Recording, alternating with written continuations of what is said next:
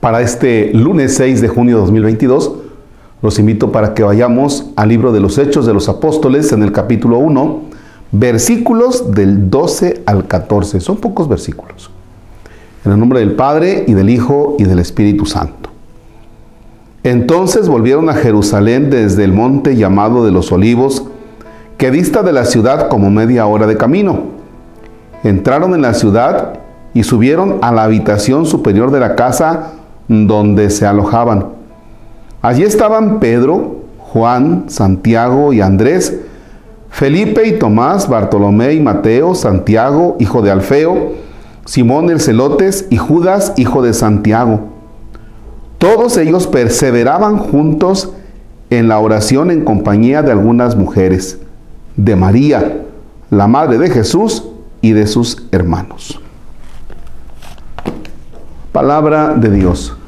Te alabamos, Señor. Bien, tenemos esa pequeña comunidad.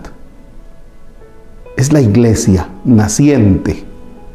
La iglesia naciente, esa pequeña comunidad de los apóstoles. Están algunas otras mujeres. Están parentela de Jesús. Pero está María también como parte fundamental. Hoy celebramos a María como Madre de la Iglesia. Porque María, cuando se ha ido el Hijo, ella no se lava las manos con los apóstoles y bueno, pues ya no está mi hijo y ahí arréglensela ustedes como puedan, sino que María parece que ha adoptado a los apóstoles. De hecho, recordemos que le dice Jesús a Juan, ahí está tu madre, madre, ahí está tu hijo. Los ha adoptado. Y entonces es María quien acompaña a esa iglesia naciente.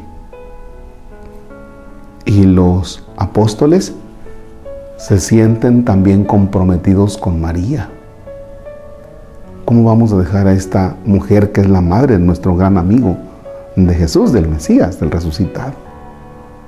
Entonces se ha hecho un engranaje. María acompaña la vida de la iglesia. María está en esa iglesia naciente, en esa iglesia que está creciendo. Por eso la celebramos como madre. El papel de María en la historia de la iglesia es precisamente de madre que acompaña en esta nación mexicana, en la naciente, en la naciente iglesia mexicana, aparece María de Guadalupe. Siempre presente la Virgen en el acontecimiento que debe estar.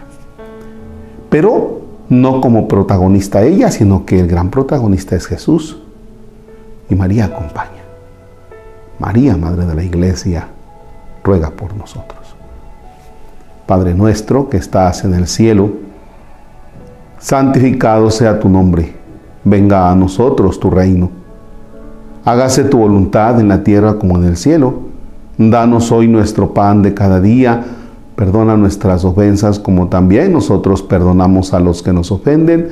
No nos dejes caer en tentación y líbranos del mal. Dios te salve María, llena eres de gracia, el Señor es contigo. Bendita eres entre todas las mujeres, bendito el fruto de tu vientre Jesús.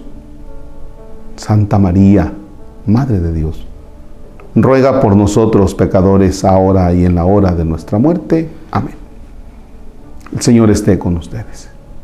La bendición de Dios Todopoderoso, Padre, Hijo y Espíritu Santo, desciende y permanezca para siempre. Amén. Bonito, bonito lunes.